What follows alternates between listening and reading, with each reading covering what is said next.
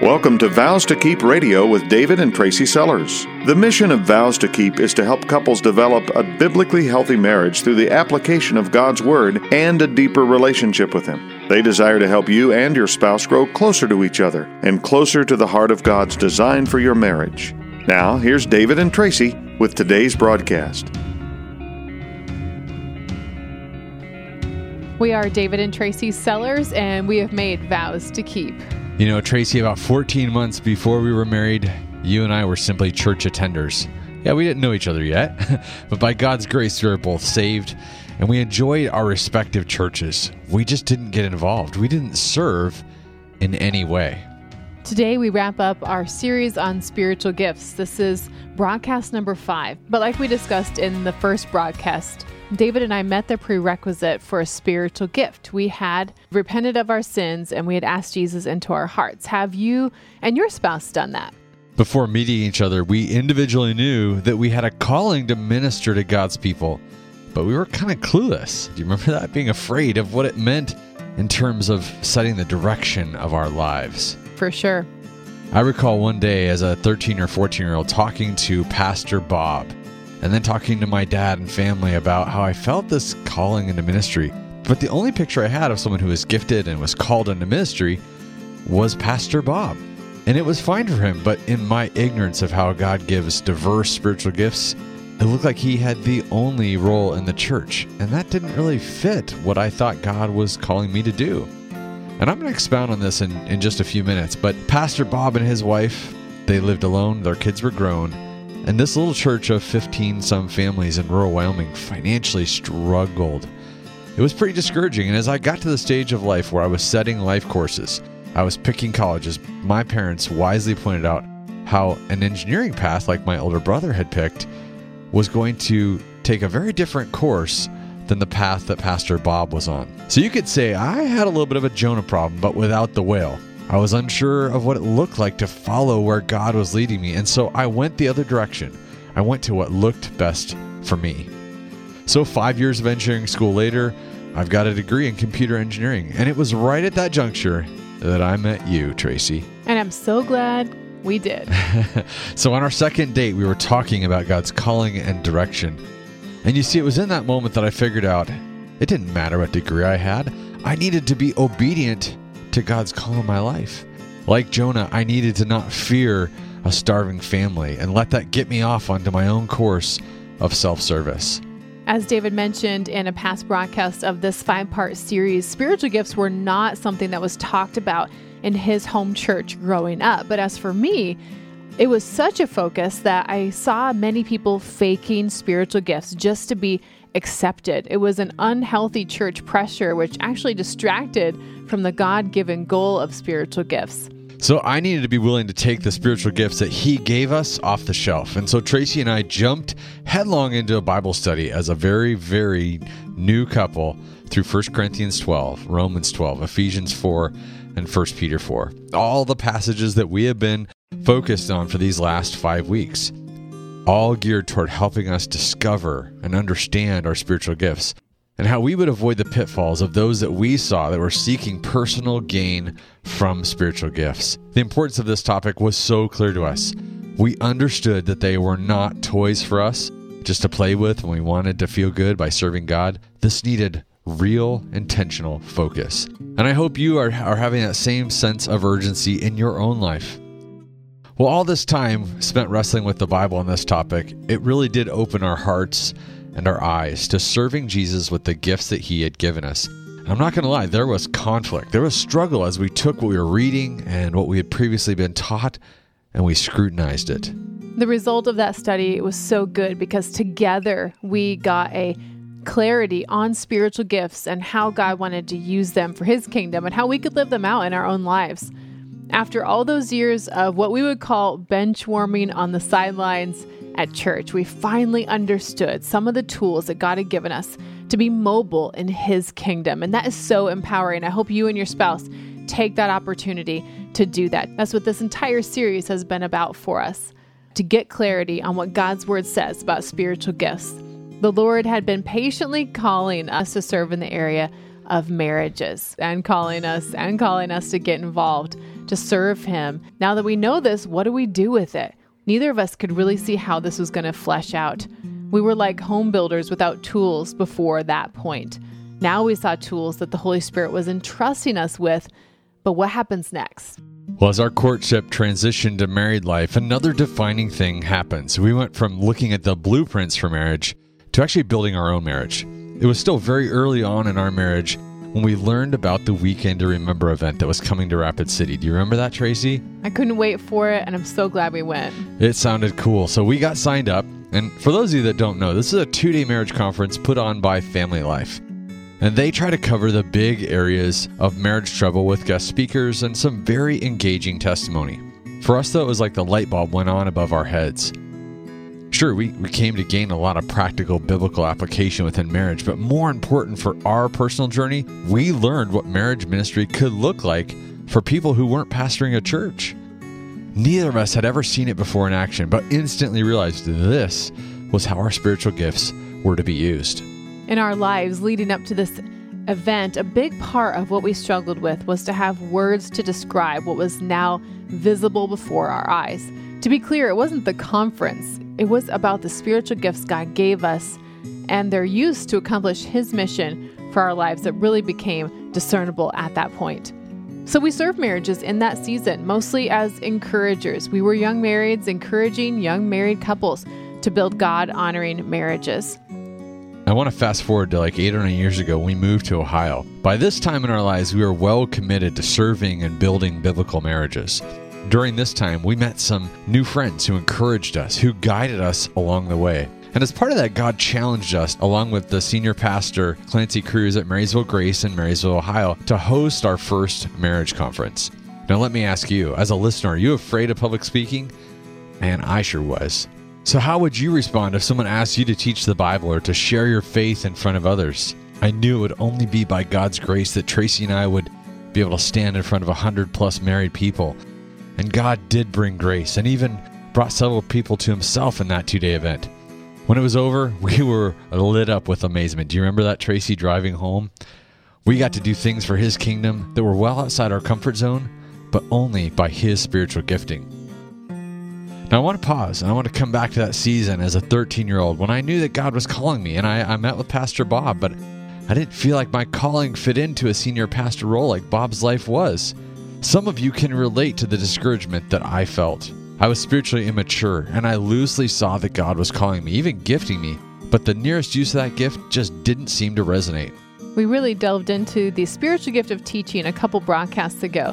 And it's true that God sets apart certain people, like David's pastor, for public teaching, for the building up of the body of Christ. He gives them the gifts and the grace necessary to do the things He's called them to do in this role. But the proclamation of the Word of God to the body of Christ is only one aspect of how a spiritually gifted teacher can minister. I'm talking about the everyday life teaching opportunities that God gives to each of us with this gift. Many of you right now are married to someone who felt like David did, discouraged because they can't see how their gifts and their calling fit together. So, how do you help someone like that? I think you can start by asking, what do these everyday life ministry opportunities look like for them in their set of giftings? King David shares an example in Psalm 51:13. He says, "I will teach transgressors your way, and sinners will return to you." teaching like King David is talking about isn't impossible for you because you don't have a seminary degree in theology. He's talking about teaching people that are transgressors, right? They're sinners in the time and in the place that they are. And God has used my degree in engineering to provide for my family. The side trip wasn't a total loss. But like Jonah, for me, this engineering degree can be a hurdle, and it still is sometimes because I don't always think I'm prepared. A spiritual gifted teacher is required to share our stories of rescue and transformation with others. This one on one, almost informal ministry is not merely teaching the listener about grace, it's bigger. It's about sharing my experience of grace. People learn not because I've opened the Bible and I've given them a lecture, but because I've shown them the biography of grace in my own life. No matter what my vocation is, I have been shown God's grace and I can be an effective teacher because of it. What qualifies those of us who have been spiritually gifted to teach is the context of everyday life and the grace we have received in our own moments of need. It's not some title or degree. By being willing to share our own story, we are being a teaching tool in other people's lives. And you can do the same. You may be a gifted teacher, and yet you might never be a pastor. You may never be a small group leader or a Sunday school teacher, but you'll always be called to a life of daily teaching. God wants you to see how He's equipped you and be ready, willing, and waiting to share with someone who needs it just as much as you do. And this is our desire for you as a couple, no matter what your area of gifting is, that you would learn how to use your gifts together. For us, this happened in an early season of our marriage and dating times, but I know for some couples it comes a lot later. So, are you a couple who functions fine as a family, that you know confidently that you're both believers, but you don't see spiritual gifts in action in your lives? Over the last couple weeks on Vows to Keep Radio, we've broken down into understandable parts and pieces some of the gifts that God has given His people. We've gone over the gifts of teaching and giving and encouragement and mercy, service. We've gone over leadership, administration, the gifts of knowledge and wisdom, faith, and discernment. And we know it's a bit unconventional, but in order to help you spot these gifts in your home, we've asked this question How does this gift negatively affect a marriage? And this is because we often see negative side effects and we don't realize the root cause. So, what out of the pain points that we gave you stood out to you? Has God specifically gifted you in one of the areas that we've talked about? How about your spouse? If you're not sure, take a second listen to some of these past broadcasts on our website, vowstokeep.com. So, right now, we're going to resume our review of spiritual gifts and we're going to start with evangelism. All Christians, as we know from the Great Commission in Matthew 28, are called to evangelize and reach out to people who are lost with the gospel of Jesus Christ.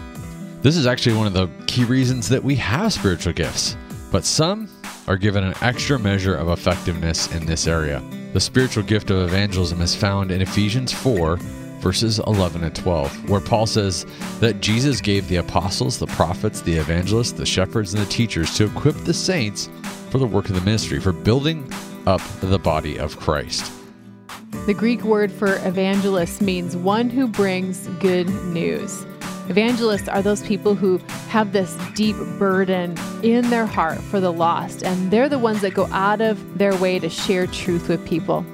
They are given the unique ability by the Holy Spirit to clearly and effectively communicate that gospel of Jesus Christ with other people. So, how does this gift negatively affect a marriage? Well, first off, we have to know that evangelists are able to overcome the normal fear of rejection and engage non believers in meaningful conversations about Jesus. Now, unfortunately, this doesn't mean you, as their spouse, will be able to get over the fear of rejection. Some people who are married to gifted evangelists are constantly embarrassed, almost a little bit fearful for their spouse. But you know what? It's unnecessarily so. Evangelists also tend to be people who cut to the chase right away. They're ready to share the gospel within the first five minutes of meeting someone, sometimes before they've had enough time to really establish credibility with the listener so that they're not disregarded. And this can be a real turnoff, especially if you're in a group setting with your spouse. Well, Tracy, if your spouse has this gift, how can you be a part of their growth spiritually?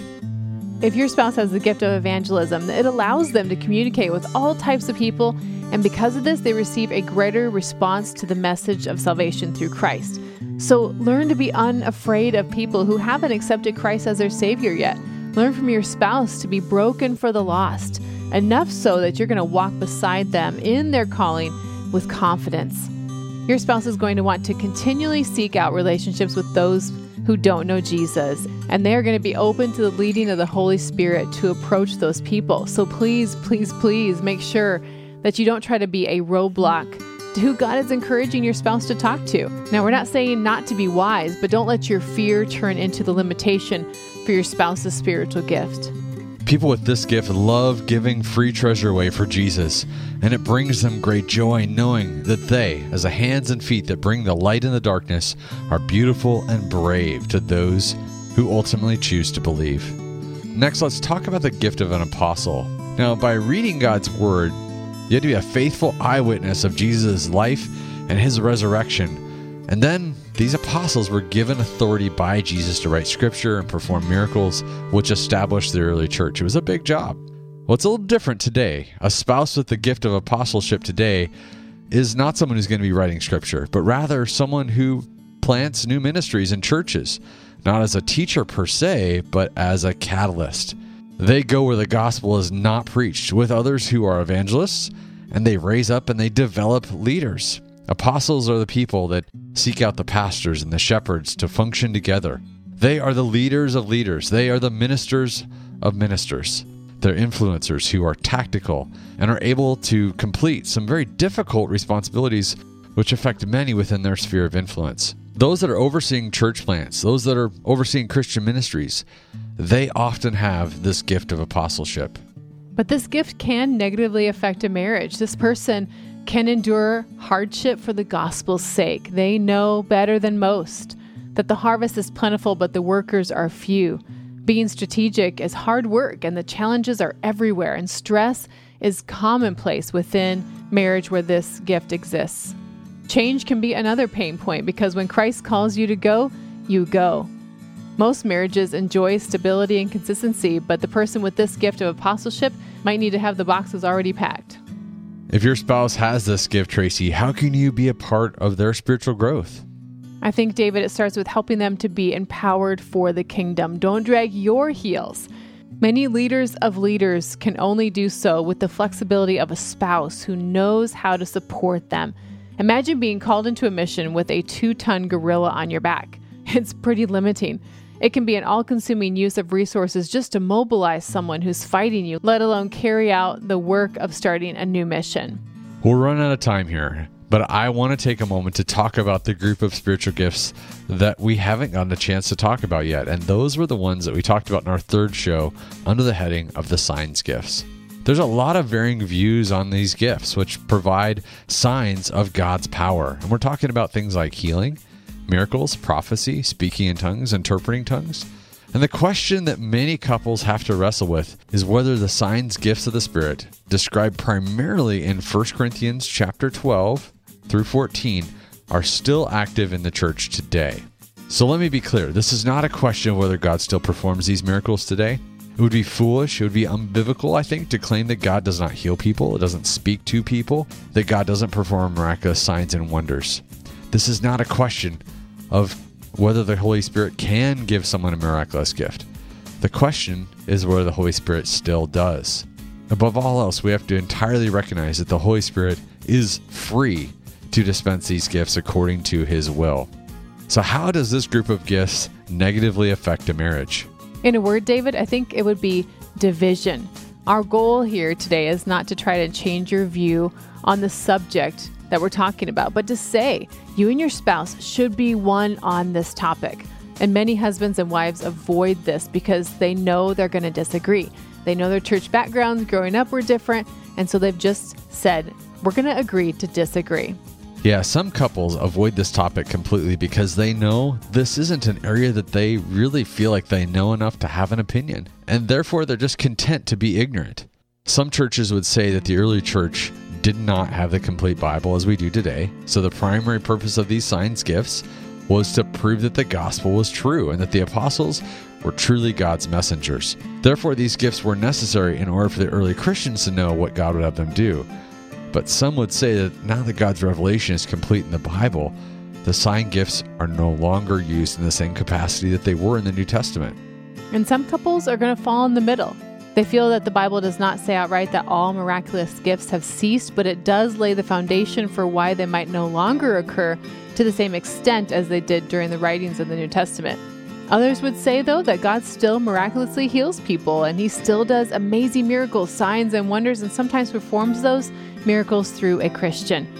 You know what? We can relate because our church backgrounds were very diverse growing up. So, if your spouse believes that they have one of these gifts, how can you be a part of their growth spiritually? I think it starts by investing time on your own and together to know what God's word says about these topics. We know of marriages where the spiritual credibility of a husband or a wife is on the line here. This couple might be you, a husband who says, I believe in these gifts, I have one of these gifts, and a wife who doesn't agree that they even exist. Dig into God's Word together and agree to never disagree as a resolution. Research this topic with passion and unity. That's all we have time for. We spent five weeks on this subject. I hope your eyes were open on how God has gifted both of you. Please visit vowstokeep.com and send us a note so that we can pray for you and your spouse in your next steps. But let me talk a little bit about those next steps. And it starts with this get down on your knees as a couple and thank God for seeing fit to give you your specific giftings. Freely give that gift back to Him as a sacrifice of praise, telling God He can take that gift. He's given it to you to use it as He sees fit to build up His body, the church. Then ask Him to grow you in your giftings, to give you opportunities to expand the borders of what you might be comfortable with. All of this, though, being for the expressed purpose of building His kingdom, not yours.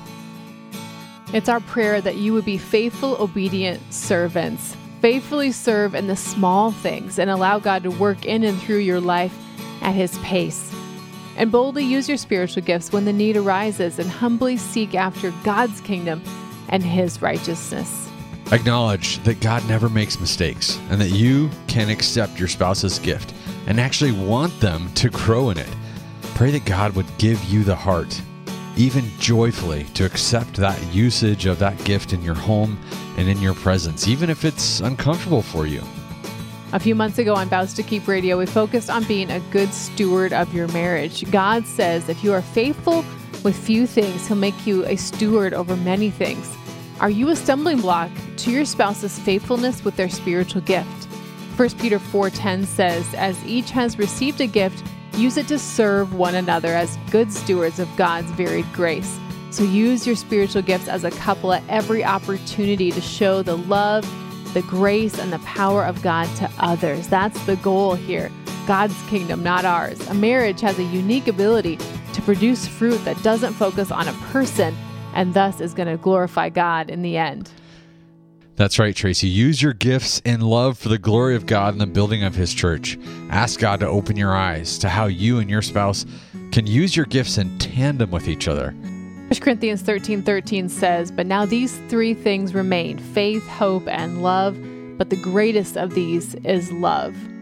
God's word calls us again and again to live this life of love now that we have this freedom in Christ. But Galatians chapter 5 verse 13 reminds us Yes, we've been called to live in this freedom, but not to use our freedom to satisfy our sinful nature because that is our default. The default is to leave the gifts up on the shelf and just do what feels good at the moment. It says instead, use your freedom to serve one another in love because Galatians 5:14 says the whole law can be summed up in this one command, love your neighbor as yourself. So when you are no longer a bench warmer at church, or you're no longer warming the seat in your house waiting for someone else to lead. You're no longer leaving your gifts of service and encouragement and teaching on the back burner, but you're saying, God, these are yours, use them as you will. You are then living that life of love. You are seeking after the greatest thing that 1 Corinthians 13 talks about, and that is love.